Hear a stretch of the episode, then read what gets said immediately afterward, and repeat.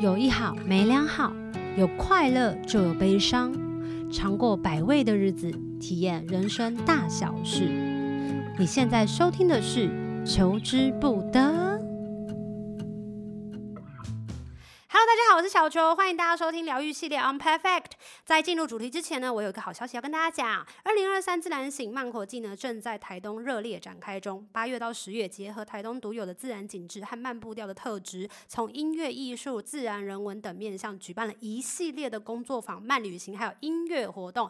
欢迎大家到台东舒缓身心。更多详细的活动资讯呢，欢迎大家上脸书还有 IG 上搜寻“自然醒慢活季”就可以了解喽。而后呢，讲到 On Perfect，的大家。都知道，就是疗愈系列的节目，跟求之不得非常的不一样。疗愈系列相关的部分呢，超级超级无敌宇宙多。大家探听之前的那些节目，应该就或多或少可以了解一点点。但在疗愈系列的过程当中呢，跟疗愈这两个字呢，你会想到什么？你们有催眠的经验吗？我有。所以你们知道催眠其实是无所不在吗？什么东西到底是催眠的？其实我们大家都会讲说，嗯，催眠状态呢，是每一个人大概都有一个自然状态。很多人还是会很怀疑。可是催眠，如果催眠师下了什么指令，然后我们是不是就会觉得我们就会成为那样子的人或干嘛干嘛的？我想大家在生活的当中，或者是生学生时代都经历过，老师在台上讲的口沫横飞，可是我们心思都已经放放风了、放飞了，或者是完全都不是在状况内。听说这样的情形呢，可以算是催眠的一种。还有啊，有一些人他不是会在家里进行冥想啊，或者是祈祷啊，或者甚至在运动的时候，比如说长期的运运动，比如说慢跑这件事情，其实很容易的也会产生某一种状态的催眠的部分。那在这个部分当中呢，大家就会对自己的内在的心理感受或者是身体感官经验就会变得比较敏感，然后会比较敏锐，所以常常就是会忘记。旁边的声音，或者是没有听到旁边的声音。我我举一个最简单的例子，就是有时候我们不是常常在专心做自己的事情的时候，可是旁边叫你的的时候，你反反而你就会没有听到，然后别人就会说：“啊，我刚刚叫你耶，你怎么没有听到？”你说：“啊，真的吗？”这个也是催眠的一种，但听说催眠其实是可以透过暗示来协助我们的疗愈，比方治疗某一些症状啊，或者是减缓疼痛啊。所以到底催眠是什么？然后催眠的为什么有分那么多种？我真的很好奇。那之前呢，就是有机会遇到量子催眠的 Miogo，所以我们今天要请 Miogo 来跟大家聊聊。嗨，Miogo。嗨，小球。嗨，大家好，我是 Miogo，然后我的中文名字是陈依婷。那 Miogo 其实是我的阿美族名字哦，懂。但是我还还在学习主语中，这样。但是我一直以为这个很像日本人的名字哎。哦，而且你穿的很日系，这个就有一点渊源了，因为要讲吗？可能会在超级长吗？对对对，先先好，先缓先缓。可是我比较好奇，因为我认识 Miogo 的时候呢，他其实是音乐人。对我，我本业是一个音乐创作人，然后我主要是在制作电影配乐，然后。电视剧配乐、舞台剧音乐，然后编曲，哦、然后也会唱歌这样。那为什么会接触到催眠呢？嗯，这个故事就有一点长，哦、要慢慢讲。对，为什么？你有你有去给人家催眠过再接触，还是是你在接触的时候就马上学习？我是在大概二零一四年那个时候，是必须老实说，是因为那个时候的一些感情状态，我有就是深陷在里面，有一点抽离不出来，嗯、就是怎么样想我都没有办法。抽离那个状态，然后我就想说，嗯，我听我妹的介绍去找了一个塔罗牌老师，先找塔罗牌，对，先找塔罗牌老师，然后去了那边之后就发现，诶，塔罗牌老师的桌上，嗯，怎么有一张名片，然后上面除了写塔罗牌，还写了催眠，嗯，然后就想说，嗯，好像催眠可以试试看，因为我真的有一些事情，我用我的脑袋，我想不出来。可是你那时候没有很好奇啊，催眠到底是什么？它会不会是一个很奇怪的东西吗？不会耶，我就一直还蛮对，这个是开放的状态，对，是蛮开放的，哦、然后不会觉得恐怖这样子，嗯、所以我就觉得，既然我脑袋想不出来，那我想知道我内心到底在想什么，嗯、于是我就去尝试了第一次的催眠，嗯、然后那一次的状态是，就是老师他有先引导我去看到，呃。他引导我去看到一个电梯，然后一个建筑物里面的电梯，然后他就是要我去到某些他指定的楼层，然后有些楼层是我自己想要去的，好酷啊！然后，然后那个电梯门一打开，你就会看到，嗯、呃，你需要看到的一些人事物这样子。然后结束后，老师就会针对那一些我看到的东西去做分析，然后还有讨论，嗯、就是跟我说可能象征的。意思是什么啊？然后我内心状态是什么？这样。然后那一次结束后，就我觉得算是一个蛮大的洗涤的。哦，可是会冲击是洗涤，欸，是有找到答案吗？就是你真的有看到了所谓的你想要看到的人事物吗？有有解答到，可是那时候的感觉是，虽然说我知道了，可是那个东西好像就放在那边，好像没有被完全解决，就是、哦、就是好像开启了门，但是可能时间。嗯，然后我知道那些东西，虽然说它给我的伤痛跟痛苦变淡了，可是它好像就是还是。被放在那里，然后用一层布盖着而已。嗯，它就一直放在我心底，这样。懂懂懂懂。然后一直直到二零一六年底。这故事好长哦，我继续讲。不会啊，你说，我很想把它听完。一直一直到二零一六年底，那个是我，我觉得是我人生最低潮的时候。嗯，就是因为那个，我觉得我的内心那个内在状态是一直在往下掉的。虽然说生活都还是蛮平稳，然后也有在工作啊、社交什么的，可是就是那个内心状态就一直在往下沉。然后是因为工作量太大吗？还是？诶，那个时候。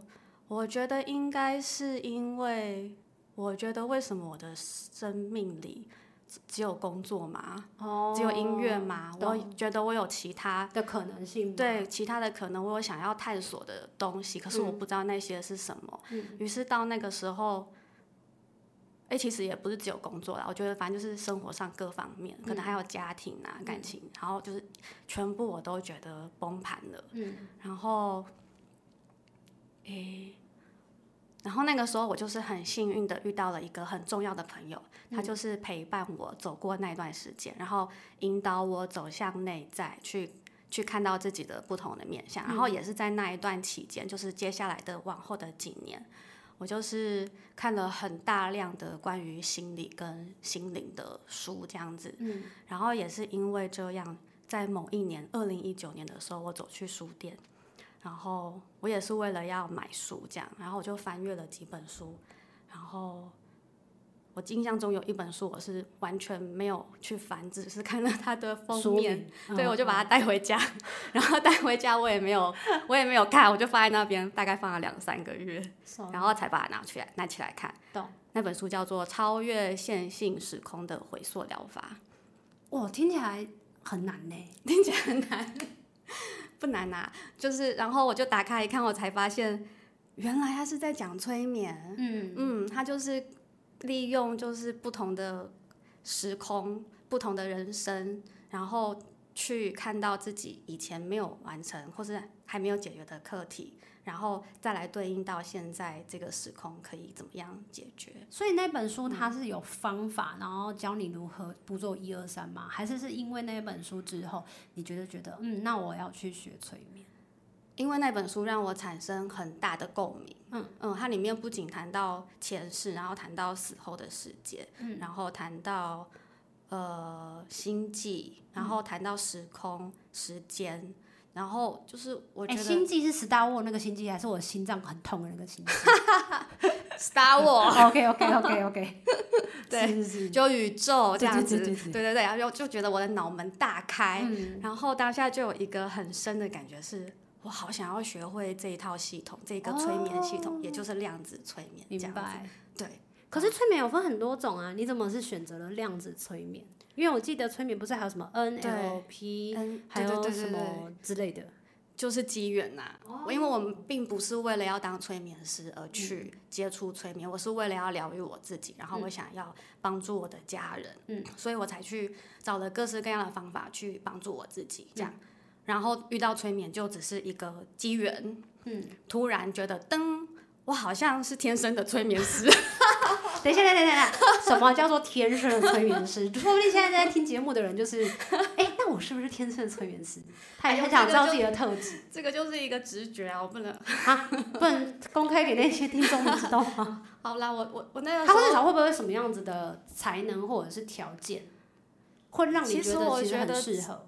嗯，只要你心里面觉得我应该可以做这件事情，那你准备好了，你就可以做。懂。我当时是因为好了，我还是有经过一些理性分析。OK OK OK。就是我有发现，就是我在那几年探索内在的这个世界的时候，我有发现我对于梦境啊，嗯，然后对于呃潜意识这一块，就是还有画面感都很好，就是我可以记下我的梦，然后很多细节我都可以描述的很清楚。有时候还还可以梦到，就是可能是我觉得那个就是前世的梦，然后或者是未来的梦，或是反正平行时空什么的，反正就是我可以分辨得出来这样子。好厉害哦！可是这样子把梦记下来，就是会不会困扰到现实上的生活？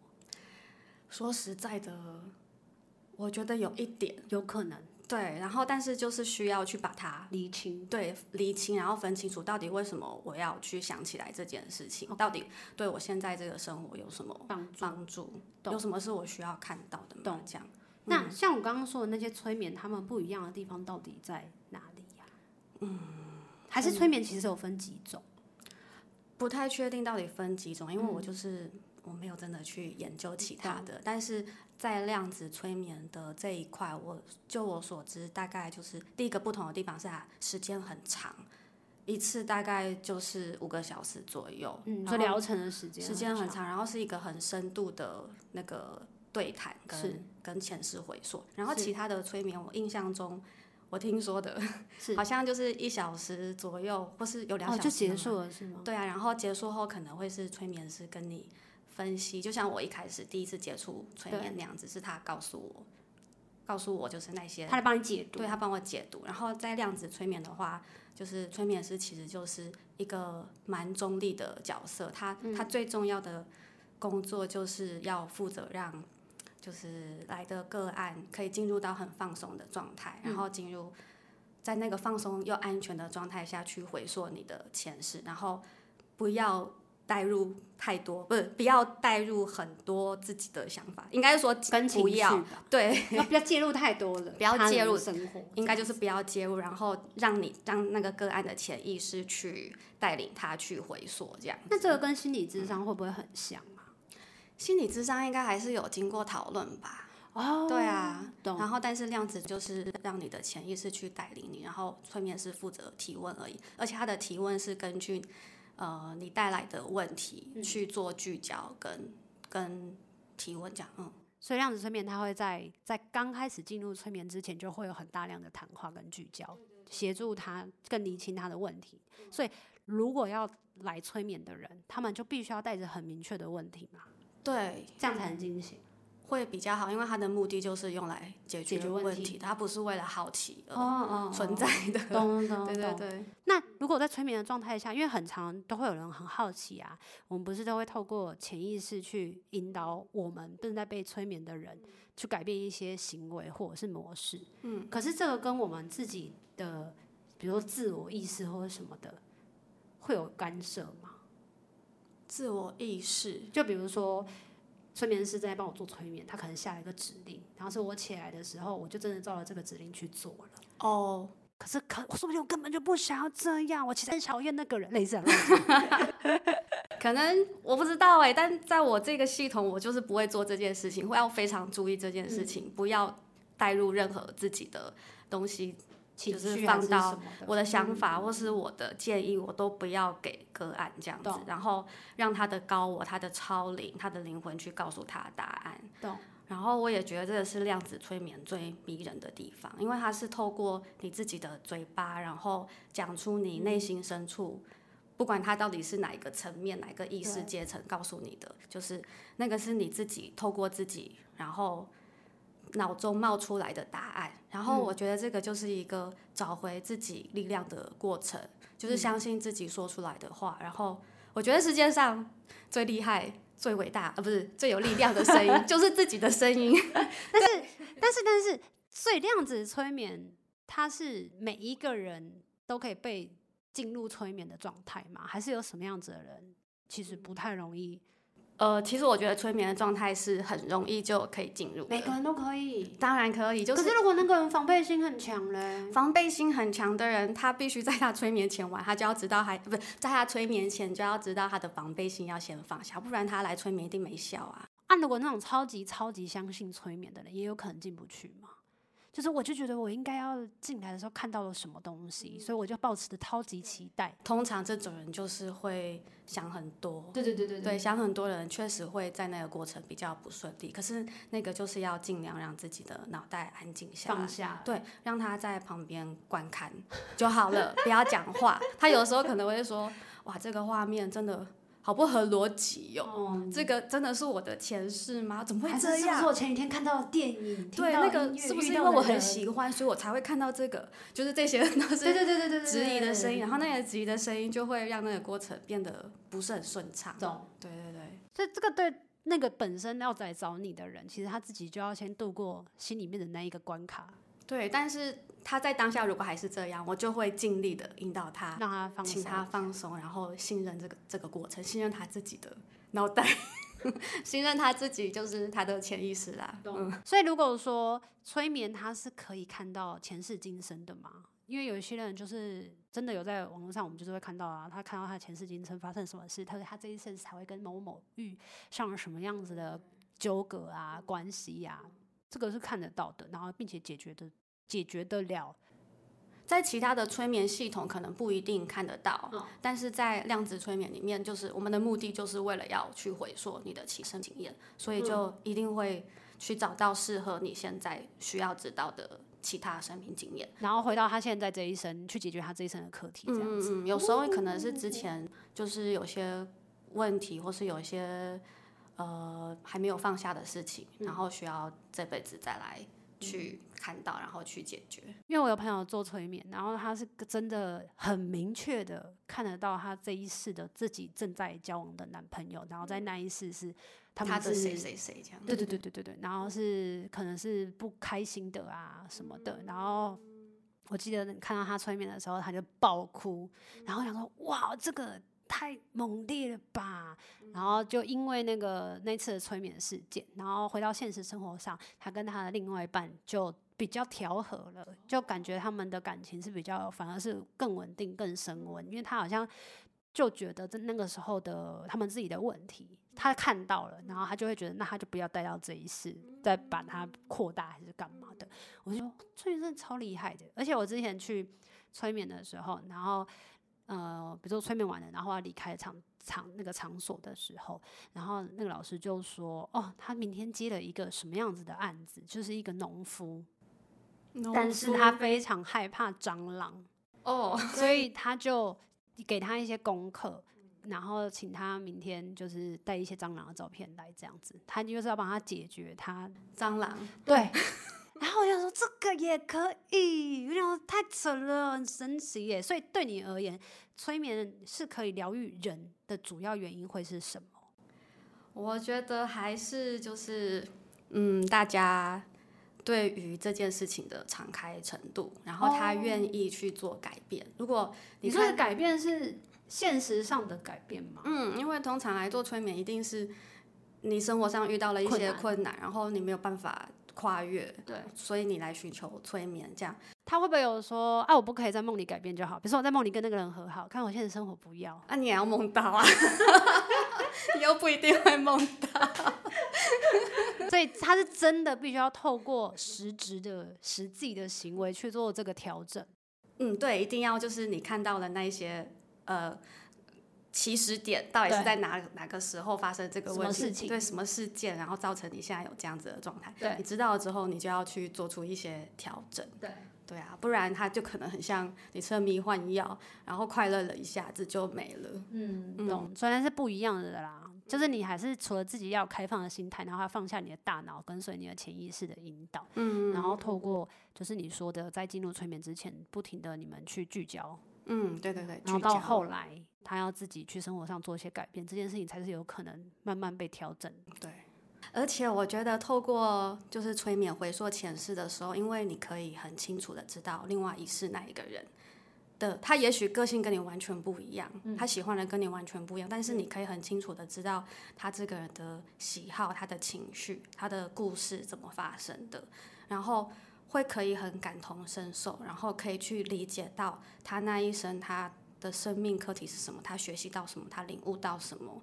然后带着那样子很深刻的记记忆，嗯，的感受，然后回到现在，然后协助现在的自己。对，其实那个东西是会深植在内心里的，就算你回到现实中，你还是可能因为某些原因原因没有马上踏出那一步，可是其实每一次遇到你，我觉得还是会想到那个东西，它会可能会在你的内心种下某道门，对，种下一个种子，然后等待某个适当的时机发芽，这样子。哦、所以我觉得这就不会白做啊。那催眠。它除了可以调整行为，或者是有一些状态，可是有些人也很好奇，它是不是可以协助疾病？哦、疾病。说到疾病啊，其实我不知道你有没有听过，就是疾病其实常常是因为就是一些情绪的压抑呀、或是没有生活上没有某个没有解决的问题，然后导致那个情绪累积在身体里面，然后最后就。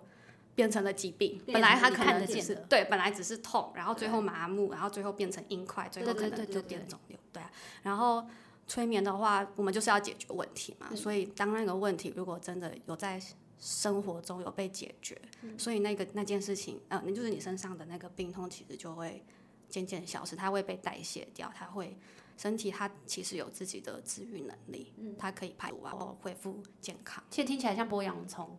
剥洋葱，对，因为就是你必须找到这件事情，它会长成一个具体的原因，嗯、然后再一层一层的往下去找它的最小的、最当初可能会让你其实最有感的情绪是什么。嗯，我觉得很像，它是可以协助人家去看见，比如说有些人很在表面上他是很生气的，可是有可能在生气的底层根本就不是真的生气，他只是展现出来他生气，他说不定只是想要被爱。或者是觉得是委屈，对对对对对，或是难过，但是他很难真的在现代的社会里面被认清，嗯、因为很多人就会直接觉得展现出来的这个情绪就是那个情绪，嗯、他会很难的去判别，就是哦，原来这情绪下还有很多的东西在。而且大家都生活太忙了，对啊，对啊，你就看身体有病痛就是吃药，嗯，然后要最快解决，对，压抑它，然后可是身体就不喜欢吃药啊，你吃药你还要花费一些力气去排它排掉它，好像很好像很多人都会觉得吃药，因为它非常的快速，效果有限显著，嗯，所以很多人在忙碌的生活当中，他们反而就会觉得。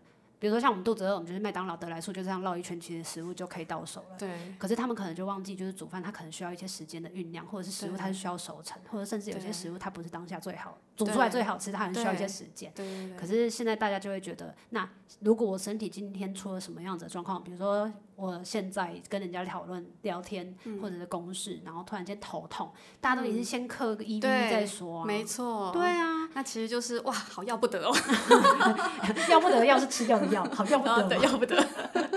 所以当他一直习惯用这样子的方式去消化自己的那一些不舒服的时候，最后这些不舒服好像也不能讲反噬，哎，好像比较像是我就是需要你看见我，就身体会讲，就是我需要你注意到我，我其实没有。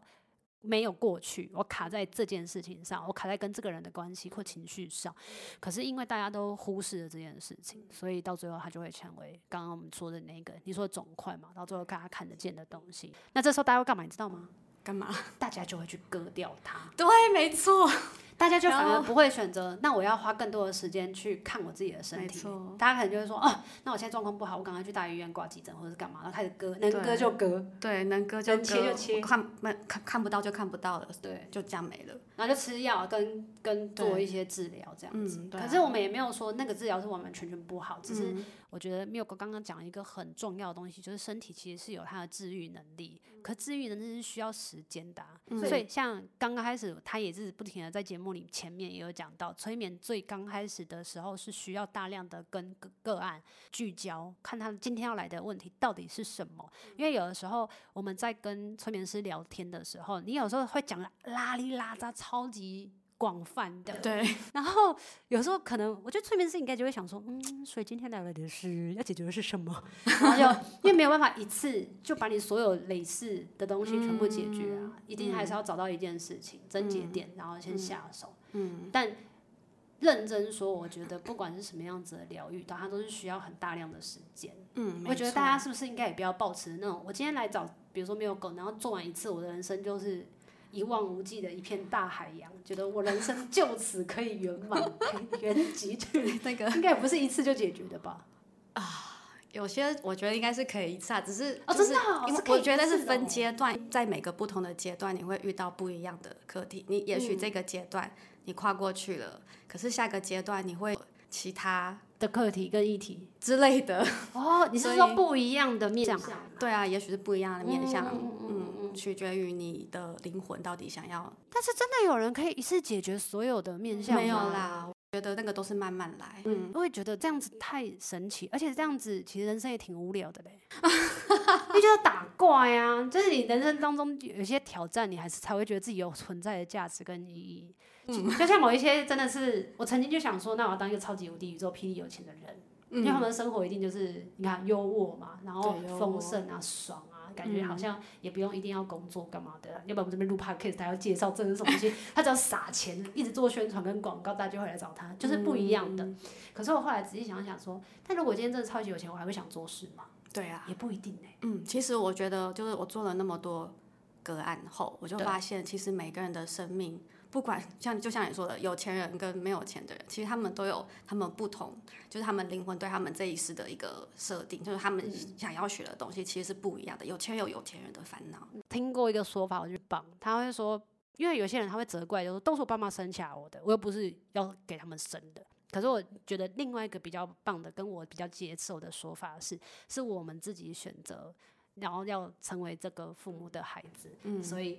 咱们他们今天跟我们之间做出的一些反应啊、回馈啊、互动啊，其实就是我们可以学习到的地方。然后，就算跟我们有很大的不同，我们也可以透过这样的方式去调整，或者是去看见。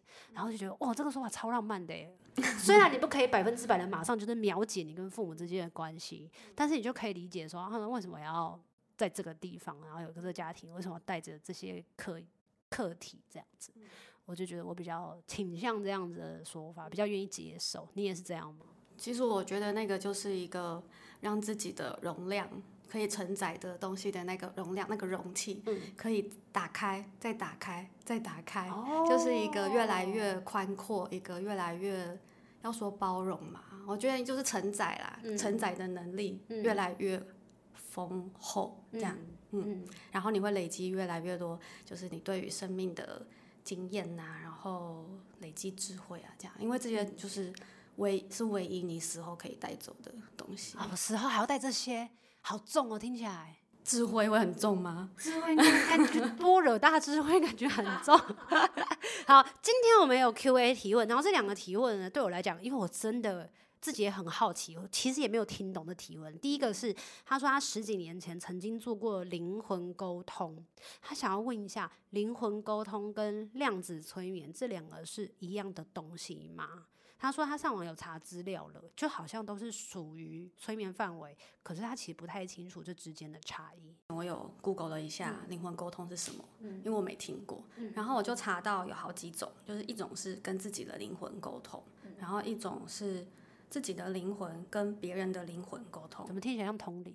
我觉得可能类似。还有第三种，还有第三种是，呃，跟过去是死去的灵魂沟通。死去的是自己的死去的，还是是别人啊？可能是你的朋友啊或亲人。反正听起来就是去，就是离开肉体的事情。对，然后因为我不太确定那些到底是什么，是是所以我没有办法。解答这个问题，好吧，这个朋友可能自己再可以去问一下，之前在做那个灵魂沟通的老师，可以问他，他比较清楚。然后第二题是，他说他之前在做催眠的时候啊，他的经验是，只要进入到催眠状态，他的额头上方、头顶就会有一种压迫感的痛，所以他想要问妙狗说，那我在催眠的时候，我头会很痛是正常的吗？其实，在催眠的时候，照理说应该身体会全部都很放松，嗯，然后放松的时候，身体应该是不会有。太多疼痛，因为它因为它就舒缓下来了，所以它应该是不会痛。所以我的推测啊，有几种，就是如果是那个部位很痛的话，有可能是平常就，嗯、呃，那个地方比较紧绷，然后在催眠的过程中，他还是没有办法放松那个地方，所以那个潜意识就是高我的能量下来的时候，呃，如果他是做量子催眠啊，嗯、呃，如果是在量子催眠的状态里，可能就是那个高我的那个能量下来之后。他需要很用力的过去，对，所以他可能痛了。然后第二个可能是，有可能是他本人在抗拒这个能量，这样，嗯，就是堵塞了的意思吗？对，堵塞，然后没有办法放开，然后没有办法可能没有办法完全信任还是怎么样的，所以就是还在思考吧，我不知道。嗯，然后还有三个，还有第三个，对，这个我觉得也是有可能，就是也许跟他的前世有关系，也许他是受到了曾经有什么伤害，也许是真的，哦、也许被人家枪杀，然后在这个地方造成一些痛忆，对那个记忆这样子，然后那个就会需要是，呃，就是去看到到底是发生什么事情。懂，但是我觉得。更重要的事情是，既然你觉得当下头是不舒服、很痛的，其实你在做完那个治疗的时候，你可以问那个当下帮你做的那个催眠。对，当下痛的时候，其实就要讲了。对对，如果没有讲的话会，会会到最后会很没有对症。对啊，而且就是那个头痛会一直影响那个过程，没有办法转型，蛮有道理的。对啊。再补充一个，就是真的是催眠不是一次就可以真正做解决的。就是说，你当下头很痛的时候，你可以除了去询问帮你做的那个催眠师之外，你们可以去讨论这件事情之外，还有就是你可以多去做第二次催眠或第三次的催眠，去确认一下那个头痛的根源是什么。我觉得好像也是可以，是一个方法，嗯、让他去抽丝剥茧一下。嗯嗯，嗯，嗯对。今天非常谢谢 Miracle 来节目，跟大家分享一下他的生命经验，还有了解了量子催眠。我相信大家听完了这一集，对量子催眠或者是某一些心中的疑惑是有松开了一些些，就像那个能量灌注的时候一样，给他 through。Through way 嘛，Through out，Through 管他。好了，谢谢大家的收听，然后也谢谢 Miracle。然后如果喜欢这一集的朋友们呢，请按下订阅、分享，还有上 Apple Podcast 留言，加上五颗星星，对我来说都是一个很大的支持跟鼓励哦。如果大家真的有余裕的话，也欢迎各方大德呢，就是可以赞助本节目。那求之不得，我们就下次见，谢谢 Miracle，谢谢大家，拜拜。拜拜。有一好无两好，有老瓜嘛会老烂。没尝过百味的日子，至少有体验一些事。如果有什么过不去的事，别太计较，求之不得。我们下次见。